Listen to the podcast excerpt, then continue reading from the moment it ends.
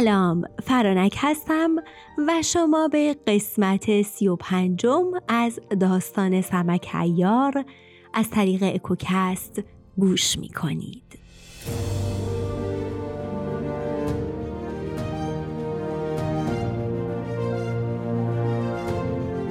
سمک با خود گفت به خانه سرخ کافر می روم تا ببینم که راست می گوید یا نه.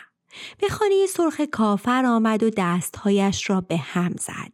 همان دم در را باز کردند. سمک داخل شد و دست دربان را گرفت و به طرف خود کشید و فشار داد. مرد گفت فرمان بردارم. پس دست سمک را گرفت و گفت نام تو چیست؟ گفت سمکم.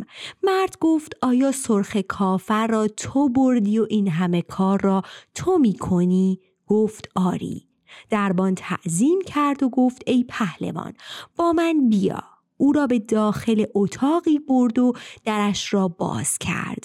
دید که چهارده صندوق در آنجا گذاشته اند. همه پر از طلا و جواهر و جامه های رنگارنگ. گفت ای پهلوان سمک مردانی بیاور تا اینها را ببرند. سمک گفت نام تو چیست؟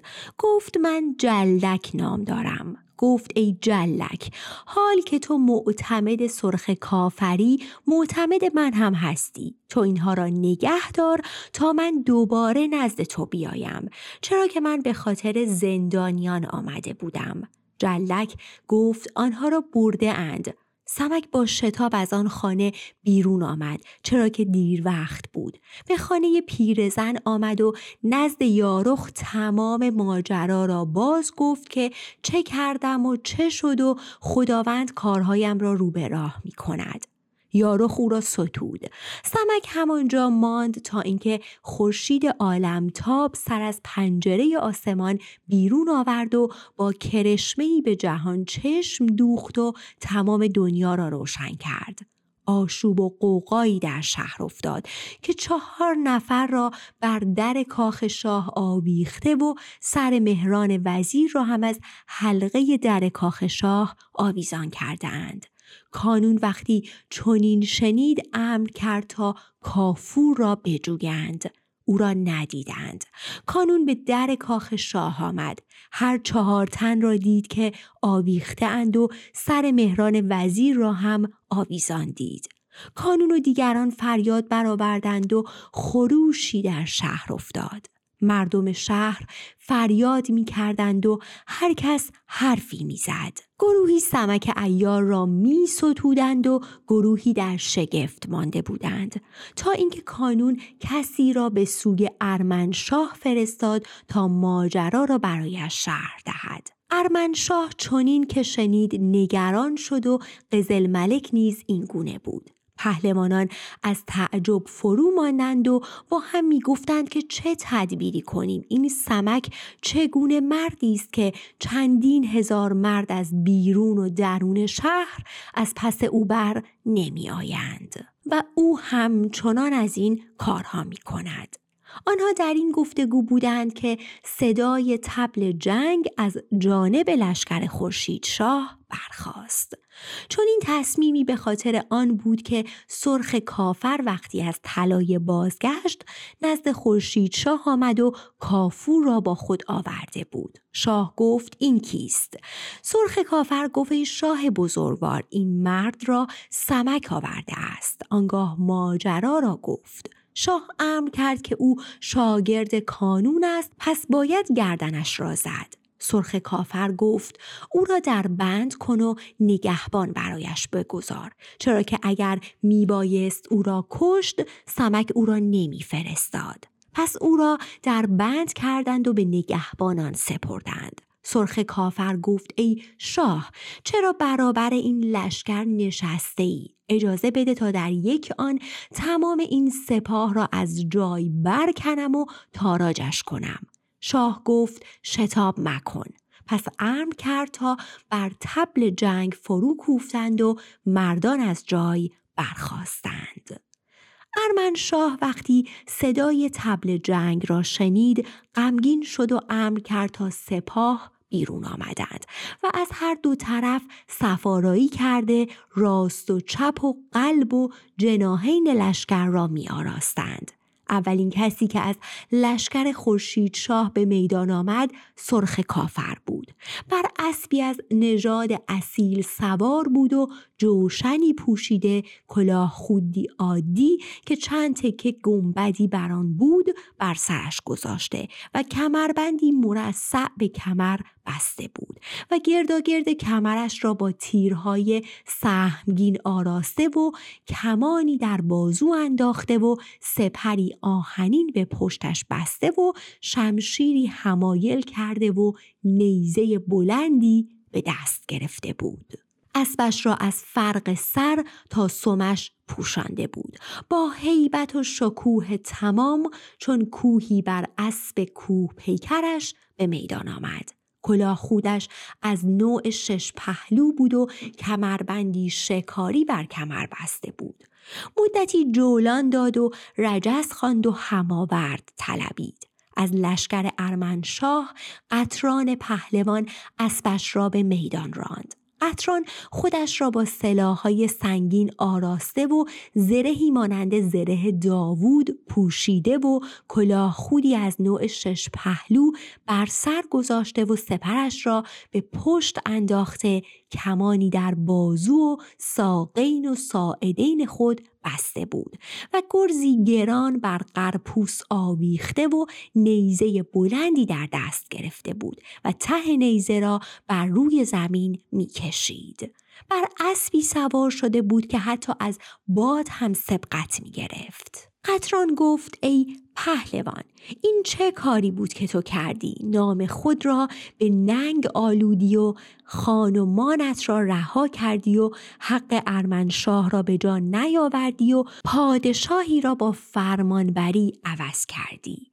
آیا کسی چنین می کند که تو کردی؟ سرخ کافر گفت: ای پهلوان، تو نمیدانی. چرا باید در جایی خدمت کنم که هر سال فقط سه هزار دینار به من برسد و نامم به ناداری برود؟ نام من به سرخ کافر قاتل مشهور شده بود و در هیچ دولتی نام مرا نمی بردند. چرا نباید خدمت پادشاهی را بکنم که هنوز مرا ندیده و خدمتی به او نکرده نقداً سی هزار دینار به من می دهد و هر هفته دو بار به من خلعت می دهد؟ وقتی نزد او رفتم اولین خلعتی که به من بخشید بیش از ده هزار دینار قیمتش بود. او بدون من هیچگاه شراب نمی نوشد. او پهلوانی تمام سپاه را به من ارزانی کرد. حال تو به من می گویی که قبول نکن؟ تو چند هزار دینار درآمد داری؟ عطران گفت: پنجاه هزار دینار. سرخ کافر گفت: من برای تو پنجاه هزار دینار نقدن از خزانه خورشید شاه میگیرم و شصت هزار دینار نیز برای تو مقرری و زمین میستانم که بدون هیچ رنجی به تو برسد. قطران گفت: حتی به زیادتر از این هم نمیتوان نام خود را به ننگ آلود. سزاوار نیست بعد از چندین سال خدمت در شاه خود آسی شد و ترک خانمان گفت. سرخ کافر گفت: ای پهلوان، خانمان خدمت است. هر جایی که خدمت می کنیم خانمان من همانجاست. بیا تا من تو را بردارم و نزد خورشید شاه ببرم تا هیچ کس نگوید که قطران کار خوبی نکرد که از ترس جانش به خدمت خورشید شاه در آمده است. قطران گفت: خوب نیست و من این ننگ را به خود روان نمی دارم که مرا با خواری نزد خورشید شاه ببری. من این گونه به عجز نمی افتم. سرخ کافر گفت: حیله‌ای می کنم. مدتی با هم در می آویزیم و بعد فقط برای تعویض اسب برمی گردیم. من از نزد خورشید شاه انگشتری می آورم اگر که قول مرا باور نداری. قطران گفت: من قول تو را باور دارم، اما شرط وفاداری چنین نیست. این کار را به خاطر رضای تو قبول می کنم تا هر دو در یک جا خدمت کنیم. این را گفت و مدتی در میدان با هم درآویختند. آنگاه هر دو ایستادند و به سوی عقب بازگشتند. سرخ کافر نزد خورشید شاه رفت و تعظیم کرد و گفت ای شاه، کاری ساختم. شاه گفت چه کردی؟ سرخ کافر هر چرا در میدان به قطران گفته بود برای شاه گفت و ماجرای انگشتری بردن و شصت هزار دینار و پنجاه هزار دینار نقدن از خزانه به او دادن همه را شرح داد. شاه گفت تو قلادی؟ سرخ کافر گفت آری. شاه گفت به خاطر اینکه قول تو درست در بیاید صد هزار دینار می دهم و حتی بیشتر از آن تا قطران بداند که قول تو نزد ما ارزش دارد. سرخ کافر تعظیم کرد و گفت ای شاه، انگشتری بده تا ببرم. شاه انگشتری به او داد. سرخ کافر بازگشت و به سوی میدان آمد. از آن طرف قطران نزد ارمنشاه بازگشت. ارمنشاه گفت چرا بازگشتی؟ گفت ای شاه، سرخورد اجازه خواست که اسبش را عوض کند، چرا که اسبش تنبلی می کرد. من هم آمدم تا اسب خود را عوض کنم. قطران بر اسب دیگری نشست و به سوی میدان و نزد سرخ کافر آمد. هر دو نسبت به هم احترام کردند و سرخ کافر هر چه که بین او و خورشید شاه گذشته بود به قطران گفت و انگشتری را به او داد. قطران او را ستود.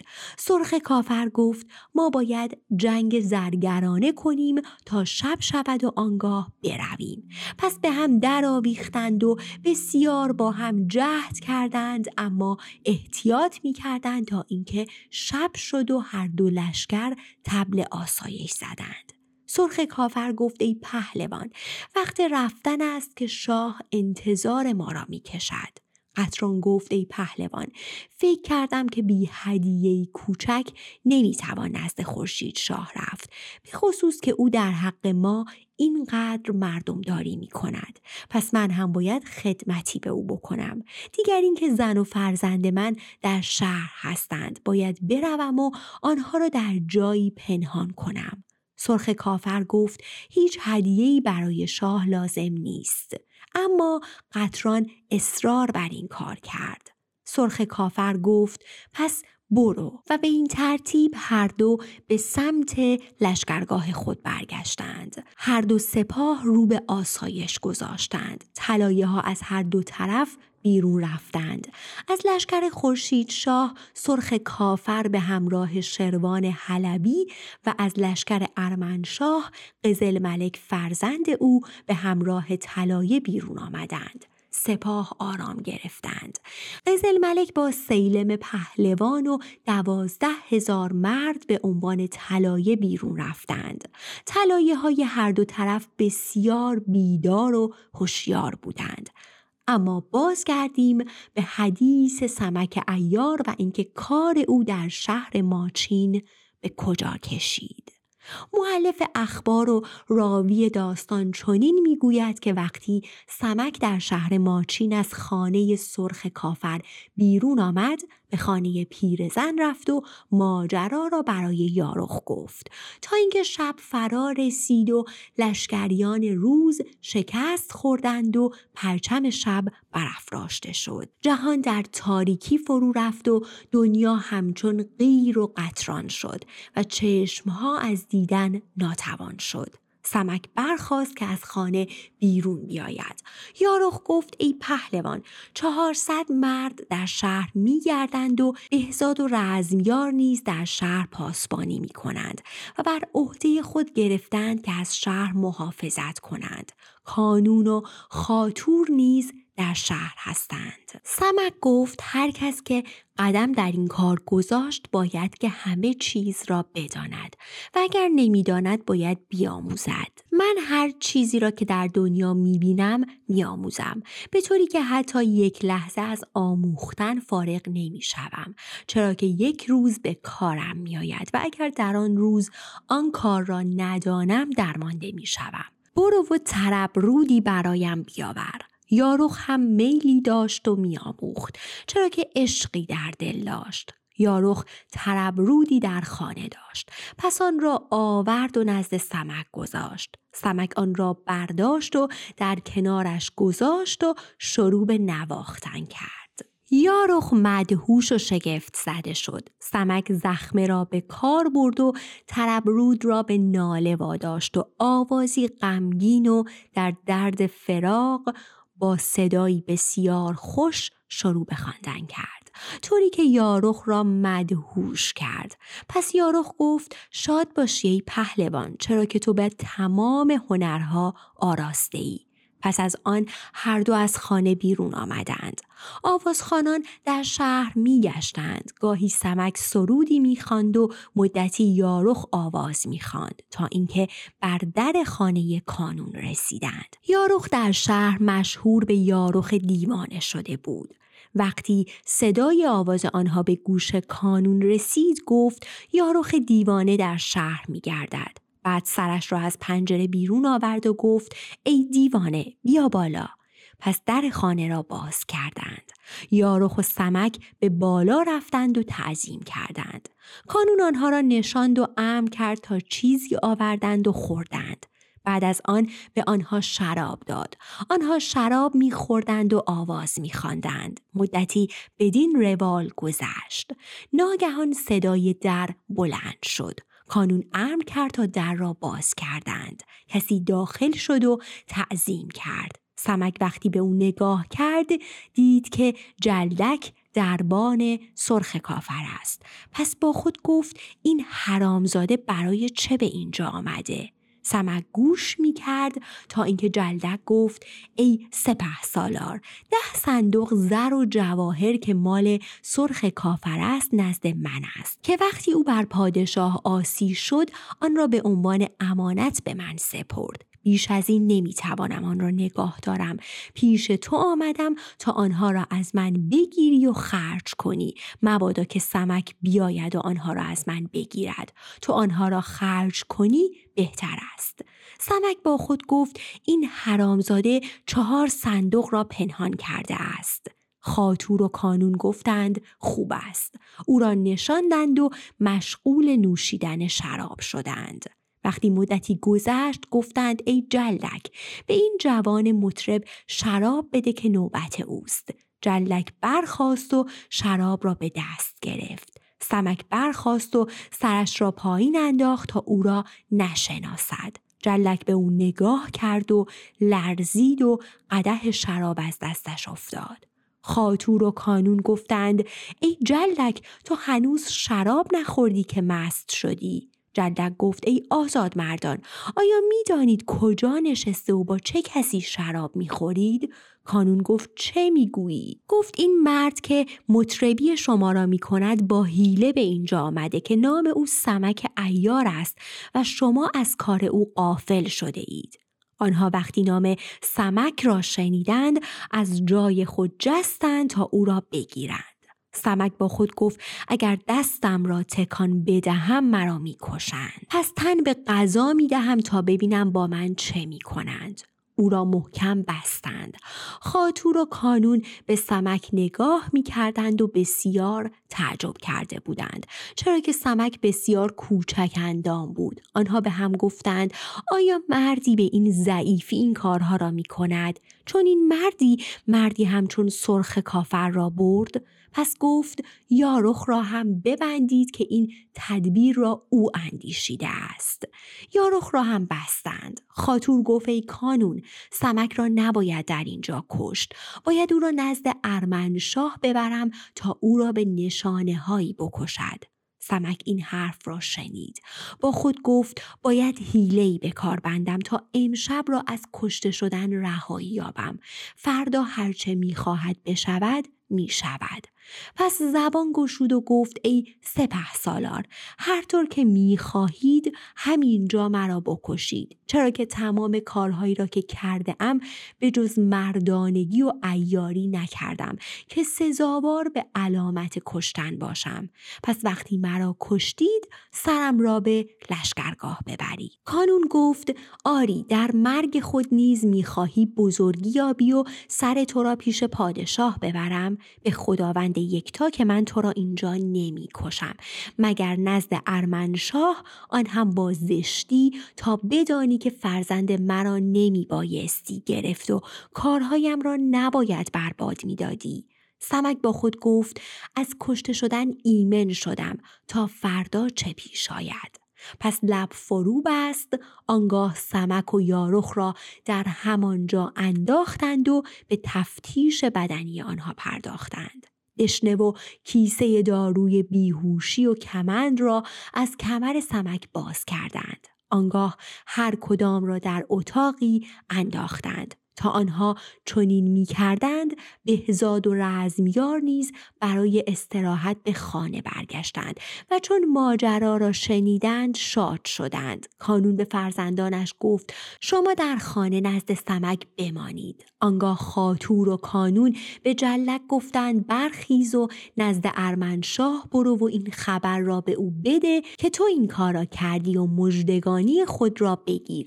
صبح با سوارانی بیا تا سمک را به لشگرگاه ببریم. از آن صندوق ها دو صندوق را به تو می دهم. جلدک شاد شد و به راه افتاد تا به لشگرگاه برود، اما راه را گم کرد و به طلایه سپاه خورشید شاه باز خورد. آن شب طلایه دار سرخ کافر بود.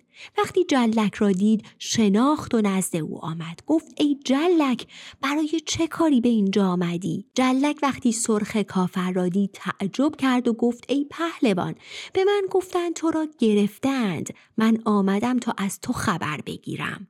سرخ کافر گفت بازگرد و مراقب همانجا باش که من سمک را فرستادم تا صندوقها را بیاورد، تو هم به او یاری کن. جلدک به راه افتاد تا به طلایه لشکر ارمنشاه رسید. سیلم پهلوان طلایه دار بود. نزد او آمد و گفت کیستی؟ گفت از پیش قانون آمدم و مژدگانی برای شاه دارم، میخواهم پیش او بروم. سیلم او را پشت اسبش نشاند و به بارگاه ارمنشاه آورد. پس شاه چون چنین شنید شاد شد و گفت ای سیلم، زود با صد سوار به شهر برو و وقتی روز شد به خانه قانون برو و سمک را بیاور. وقتی صبح شد سیلم با سواران رو به شهر آورد و جلدک هم با آنان بود.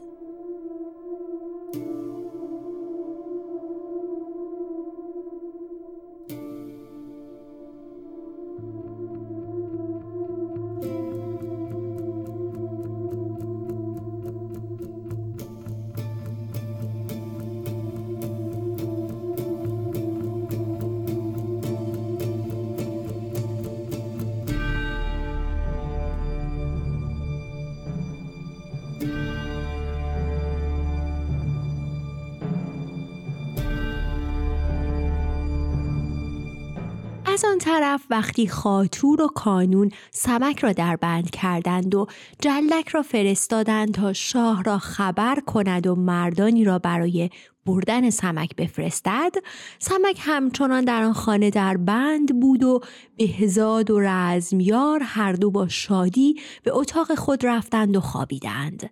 حق تعالی چنان تقدیر کرد که قانون دختری بسیار پوشیده به نام روز افسون داشت. روز افسون با آنکه خواهر بهزاد و رزم یار بود، اما در باب مردی و عیاری بسیار چالاک بود و شب و روز در نهان و آشکار فنون عیاری و هنرها و آنچه که برای یک مرد لازم بود میاموخت. او هر وقت ماجراهای سمک را میشنید که چه کارهایی میکند او را میستود. روز افسون در آن شب فهمید که سمک را در آن خانه گرفته اند، پس غمگین شد و با خود اندیشید که جای بسی افسوس خواهد بود که مردی همچون سمک به این راحتی از بین برود. او در دنیا چه بدی کرده که باید او را کشت؟ جز مردانگی و عیاری هیچ چیز از او دیده نشده. او را به خاطر آنکه مرد است نمی توانند ببینند. بهتر از این نیست که بروم و او را از بند برهانم تا برود. این را گفت و برخاست و به همان خانه که سمک در آنجا بود آمد. برادران خود را دید که خوابیده بودند. پا به درون گذاشت و از کنار آنها گذشت.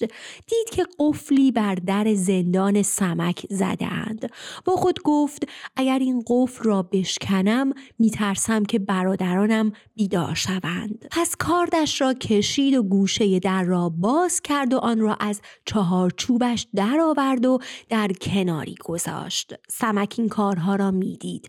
با خود گفت شاید کسی می آید. نمی دانم چه کار دارد. اما هر که هست به صلاح ما می آید.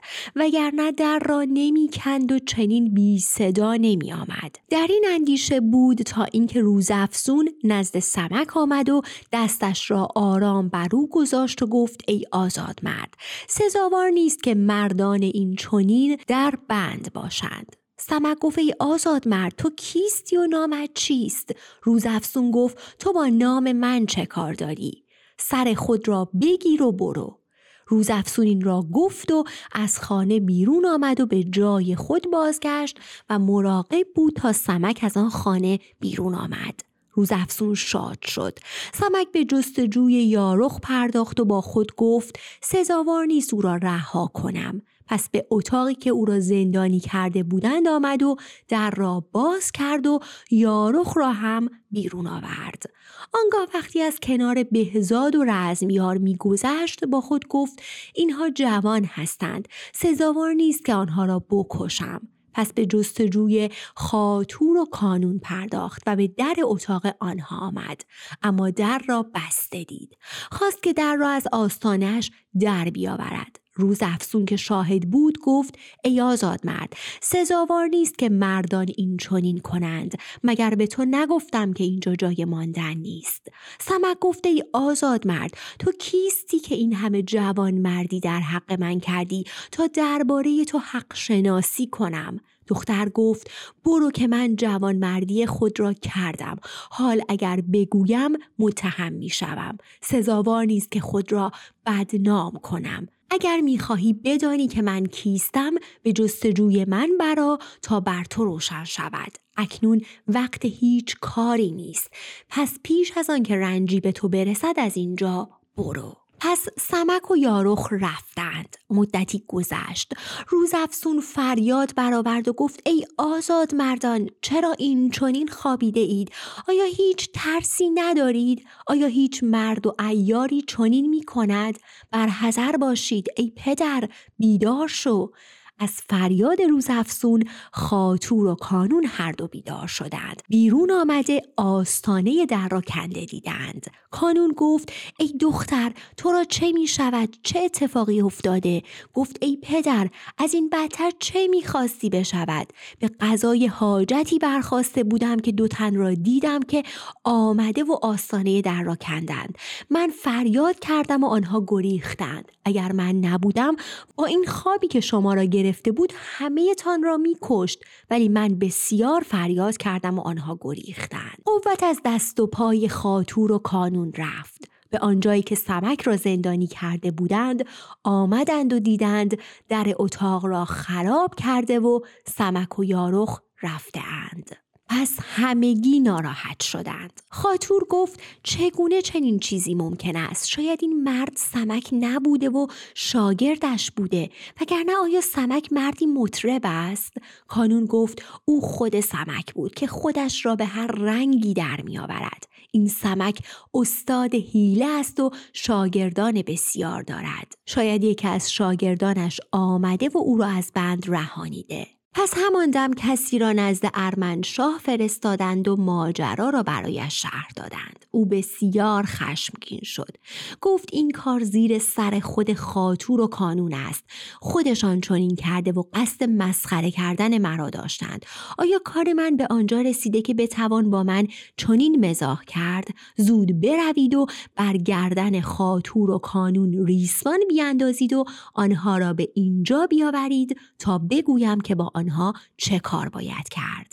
پس سوار بازگشت و نزد سیلم آمد و پیغام شاه را به او داد. سیلم بر گردن هر دو ریسمان انداخت و آنها را به لشکرگاه برد و کنار تخت ارمنشاه نگاه داشت. ارمنشاه خشمگین بر تخت نشسته بود. با خود فکر میکرد چگونه چنین چیزی ممکن است. وقتی چشمش به خاطور و کانون افتاد گفت زود هر دو را ببرید و بر دار بیاویزید یا تیربارانشان کنید تا از این به بعد با من چنین شوخی نکنند. شهران وزیر بلند شد و تعظیم کرد و گفت ای شاه، از این کار بر حذر باش که آنان سپه سالاران شهر هستند و خوب و بد شهر را می دانند. اگر این بار خطایی از آنها سرزد و سمک گریخت مگر نه این است که آنها او را گرفته بودند. پس دوباره به جستجویش میپردازند و او را میگیرند. پس شهران وزیر شروع کرد از خدماتی که تا به حال این سپه سالاران به شاه داده بودند گفت و ارمنشاه وقتی حرفهای او را شنید فهمید که درست میگوید. پس همان دم امر کرد تا به هر دو خلعت دادند و آنها را به شهر فرستادند تا دوباره به جستجوی سمک برایند. وقتی خاطور و قانون به شهر بازگشتند شاه رو به قطران کرد و گفت برخیز و با پنجاه سوار به قلعه دوازده دره برو و خود را از دست سمک حفظ کن که مبادا سمک برود و آن زندانیان را بیرون آورد. ما از بابت زندانیان نگران هستیم که آنها کسی نیستند که باید در قلعه از آنها محافظت کرد، اما آنها دامی هستند تا شاید سمک به دام بیفتد. آن قلعه را از دست سمک محافظت کن، مبادا قلعه را از چنگ ما بیرون آورد که آبروی ما بیش از این می رود. عطران برخاست و گفت فرمان بردارم. پس به همراه پنجاه غلام رو رو به دره دوازده قلعه کرد. وقتی به آنجا رسید دو پهلوان در دوازده دره بودند که یکی گماشته تیراق و دیگری گماشته ایلاق بود. نام یکی لیام و دیگری قاتوش بود. وقتی آنها خبر یافتند که شاه عطران پهلوان را به عنوان فرمانده قلعه فرستاده و به زودی خواهد رسید غمگین شدند. گفتند گویی شاه به ما اعتماد ندارد که برای ما فرمانده می‌فرستد. از زمان کیومرث که اولین پادشاه دنیا بود و اینجا را به وجود آورد و سیامک و فرزند او هوشنگ و تحمورس که دیوها را در بند کرده بودند و جمشید که سالهای زیادی پادشاهی کرد و بسیار چیزها در دنیا بنیان نهاد و زهاک ناپاک جادوگر و بعد از او فریدون فرخ و لحراس و گشتاس و داراب و اسکندر رومی که مشرق تا مغرب دنیا در دست او بود، تا این روزگار که ما در آن زندگی می کنیم هیچ کس نه پادشاه و نه امیری کسی را به قلعه‌داری اینجا نفرستاد. نگهبانان این دره کسی جز اهالی اینجا نبودند و تمام پادشاهانی که بر اینجا فرمان روا بودند به آنها اعتماد داشتند. به همین جهت کسی را به قلعه‌داری اینجا نفرستادند. ما در این کار درمانده نیستیم و این درماندگی را به خود نمیتوانیم ببینیم. باید نامه‌ای به ارمنشاه نوشت و ماجرا را برایش شرح داد. نامه‌ای هم باید به تیراق فرستاد و در نامه باید متذکر شویم که اگر این تصمیم قطعی است و شاه به یقین قطران پهلوان را برای قلعه‌داری خواهد فرستاد، ما برای خدمت به جانب او می رویم، چرا که ما نمی توانیم ببینیم که بیگانه‌ای به ما فرمان می دهد. این را گفتند و پیش از آن که قطران به دره بیاید نامه‌ای نوشتند و فرستادند. آنگاه با ناکامی از قطران استقبال کردند و او را به دره آورده و کوتوال قلعه را از آن ماجرا آگاه کردند. کوتوال آمد و در قلعه را باز کرد و قطران را دید. پس سلام و تعظیم کرد و از حال شاه پرسید و گفت پهلوان برای چه کاری آمده است؟ قطران به او گفت که برای چه کاری آمده. کوتوال گفت ای پهلوان، اگر شاه تو را برای این کار فرستاده است کار خوبی نکرده، چرا که مردم این قلعه بد هستند و نمیتوانند هیچ بیگانه ای را به خود ببینند. من از این قلعه محافظت میکنم و تنها با ده مرد در این قلعه هستم. اگر تمام لشکریان روی زمین هم بیایند نمیتوانند به این قلعه دست یابند. دروازه این قلعه چنان که میبینی بر وسط آسمان قرار دارد. عطران گفت شاه مرا فرستاده و من نمی توانستم نافرمانی کنم. نمی دانستم که این قلعه این چنین است. عطران با خود گفت با این قلعه چه می توان کرد؟ من نمی توانم این زندانیان را بیرون ببرم. از آن طرف وقتی نامه لیام و قاتوش به ارمنشاه رسید، آن را به دست شهران وزیر داد تا بخواند و مطالبش را برایش معلوم کند. پس گفت آنها مردم کوه هستند و طبعی بد همچون پلنگ دارند و نمیتوانند هیچ کس را بالا دست خود ببینند. فرستادن قطران به آنجا مصلحت نبود. شاه گفت پس نامه‌ای بنویس و او را بازخوان. وزیر نامه‌ای نوشت و همان دم نامه را فرستاد. وقتی نامه به قطران رسید، فهمید که اگر صد سال هم در آنجا بماند، به هیچ وجه نمی‌تواند آن قلعه را بگیرد. پس به راه افتاد.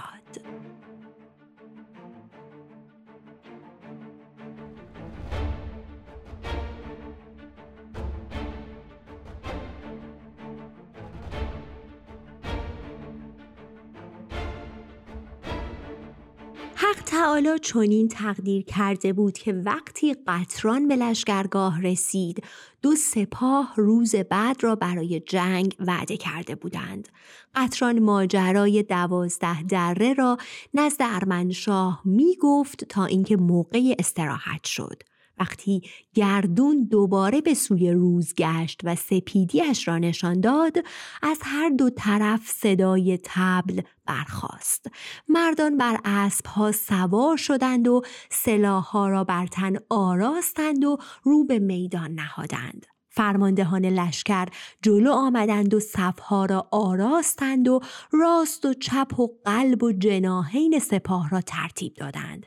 از جانب لشکر خورشید شاه، سرخ کافر رو به میدان کرد و اسبش را به طرف میدان به تاخت درآورد. به میدان آمد و جولان داد و هنر نمایی کرد و مرد طلبید. ارمنشاه وقتی او را دید گفت او کیست که از لشکر آنها به میدان آمده و بسیار پهلوان و چالاک است؟ گفتند ای شاه، آیا نمی‌دانی که او سرخ کافر است؟ شاه گفت این حرامزاده تا وقتی که در خدمت ما بود دزد بود و خود را به نداری میزد، شب روی و آدم کشی میکرد، هیچ وقت نمیگفت که میدانداری هم میدانم. حال که به آنها پیوسته هیچگاه از میدانداری باز نمیماند. کیست که به میدان رفته و جواب این نامرد را بدهد؟ پهلوانی از بیابان خرجان به نام سنجاق بود. سنجاق اسبش را به میدان راند و مقابل سرخ کافر آمد. بانگ زد که ای حرامزاده ناجوان مرد، چرا از پیمان ارمنشاه سر برتافتی؟ او چه بدی در حق تو کرده بود؟ اکنون سزای کارت را میدهم. این را گفت و نیزه اش را از جای بلند کرد و به سوی سرخ کافر حمله کرد. سرخ کافر ایستاده بود و به او نگاه می کرد. هیچ حرف نمی زد. سنجاق یکی دو بار حمله کرد، اما سرخ کافر در جایش ایستاده بود و فقط حمله هایش را دفع می کرد، تا اینکه ناگهان خشمگین شد و نیزه اش را بلند کرد و چنان آن را بر سینه سنجاق زد که از پشتش بیرون آمد. آنگاه ته نیزه را روی رانش گذاشت و نیزه را به بغل گرفت و نیروی بر آن وارد کرد و او را به اندازه بیست قدم دورتر بر زمین انداخت، به طوری که تمام میدان را گرد و غبار فرا گرفت، گویی هزار سوار در میدان میتازند. سرخ کافر دوباره نعره زد و مرد طلبید. یکی دو مرد دیگر به میدان رفتند، اما همه‌شان مغلوب شدند. سرخ کافر فریاد زد قطران را بیاورید. ای قطران، تو بیا که تو تنها میتوانی در مقابل من بجنگی. پس قطران به میدان رفت و آنها جنگی بزرگ به راه انداختند، اما سوری. هر دو پهلوان در میدان مراقب یکدیگر بودند، تا اینکه سرخ کافر تشنه شد و فریاد زد که آبی برایم بیاورید. خورشید شاه امر کرد تا شرابدار تاسی گوهرنگار را پر از آب کرد و درونش نبات ریخت و به میدان آمد و آن را به دست سرخ کافر داد. گفت ای پهلوان، شاه میگوید که من هر چیزی را به کسی بدهم از او باز نمیگیرم. سرخ کافر کلاه خودش را از سر برداشت و آن تاس را بر سرش گذاشت. عطران گفت ای پهلوان، این دیگر چیست؟ سرخ کافر گفت شاه آن را به همراه آب برایم فرستاد و به من بخشیدش و میگوید که من هر چرا به کسی ببخشم باز نمیگیرم و این حرف را به تو میگوید. عطران گفت حرفهای پادشاهان همه نکته و رمز است. اگر راست میگویی حال این تاس را به من ببخش. سرخ کافر تاس را به او داد و قطران آن را گرفت و نزد ارمنشاه برد و ارمنشاه تا تاس را نگاه کرد فهمید این همانی است که با آلات شرابخانه‌اش برده بودند. پس گفت ای قطران، این تاس از آن من است که با آلات شرابخانه بردند. برگرد و به او بگو که آیا سخاوت از مال دیگران می کنی؟ اگر راست می گویی از مال خودت ببخش. عطران آمد و سخن شاه را باز گفت. سرخ کافر گفت مگر ارمنشاه عقل ندارد و نمیداند که اساس کار دنیا این چنین است؟ هیچ کس وقتی از مادر زاده می شود با خودش چیزی نمی آورد. همه می برند و می دزدند و می بخشند و می خورند و خود را از مال مردم پادشاه می کنند. پس قطران برگشت و سخنان را برای ارمنشاه گفت. عطران دوباره به میدان آمد و مدتی نزد سرخ کافر ماند و با هم به نبرد پرداختند. سرخ کافر گفت ای پهلوان، تا کی ما را در انتظار نگه می‌داری؟ حال که هدیه‌ای حاصلت نشد، بیا تا نزد خورشید شاه برویم. عطران گفت تا وقتی که طبل آسایش بزنن ما باید در میدان بجنگیم. پس آن وقت من با تو میایم، چرا که از جانب زن و فرزندم نگران بودم، اما حالا آنها را در شهر پنهان کردم و آسوده خاطرم. پس همین که طبل خاتمه جنگ را زدند، عطران با سرخ کافر نزد خورشید شاه رفت و تعظیم کرد. سیلم پهلوان برادر عطران نیز نزد ارمنشاه ایستاده بود و از خشم پشت دستش را با دندان میکند و فریاد از نهادش برآمده بود، تا اینکه یکی از مردان قطران، ساقوت، تعظیم کرد و گفت ای شاه، اگر من بروم و قطران و سرخ کافر را نزد تو بیاورم به من چه میدهی؟ شاه گفت اگر تو آنها را بازگردانی شصت هزار دیناری که مقرری قطران است به تو میبخشم. پس ساقوت به راه افتاد تا نزد قطران آمد و تعظیم کرد. قطران وقتی او را دید گفت چرا آمدی؟ گفت ای پهلوان، من تا زنده ام بنده تو هستم. سر من جایی است که سم اسب تو باشد. وقتی تو به مبارکی آمدی من در آنجا چه کار کنم؟ قطران او را دعا کرد. سرخ کافر آنها را به بارگاه برد. خورشید شاه آنها را نواخت و عزیز داشت و به قطران پهلوان و سرخ کافر خلعتی خوب بخشید و امر کرد تا شصت هزار دینار نقدن از خزانه به آنها دادند و فرمان صد هزار دینار مقرری برای آنها نوشت. وقتی شب ظلمانی فرا رسید و سپاه سفیدی از سپاه سیاهی شکست خورد، خورشید شاه گفت امشب باید طلایه را زیادتر کنیم که مبادا آنها به انتقام قطران به ما شبیخون بزنند. سرخ کافر گفت اگرچه این بنده امروز میدانداری کرده، اما من به عنوان طلایه بیرون میروم. عطران گفت ای شاه، من هم میروم. هرمزکیل و خردهاسب شیدو نیز تعظیم کردند و گفتند ما هم در خدمتیم. وقتی دو پاس از شب گذشت، قطران گفت ای پهلوانان، من خوابم می آید، بیایید تا مدتی استراحت کنیم، دیگر وقت شبیخون تمام شده، سپاه خود به طلایه داری می پردازند. این را گفتند و هر چهار تن به همراه ساقوت رو به مرغزار کردند و اسب‌ها را آنجا بستند و به ساقوت گفتند مدتی از ما نگهبانی کن تا ما کمی بیاساییم. ساقوت گفت فرمان بردارم. پس با خودش گفت من همین را می‌خواستم. هر چهار تن به خواب رفتند. ساقوت با خود گفت چنان خوابیدند که از دنیا بیخبرند. پس برخاست و هر چهار اسب را پی کرد و بر اسب خود سوار شد و به سوی لشکرگاه ارمنشاه به راه افتاد. پس آمد و گفت ای پهلوانان، عطران پهلوان سرخ کافر، هرمزکیل و خردهاسب شیدو فلان جای به خواب رفتند و من اسب هر چهار تا را پی کردم. پس قبل از اینکه بیدار شوند آنها را دریابید.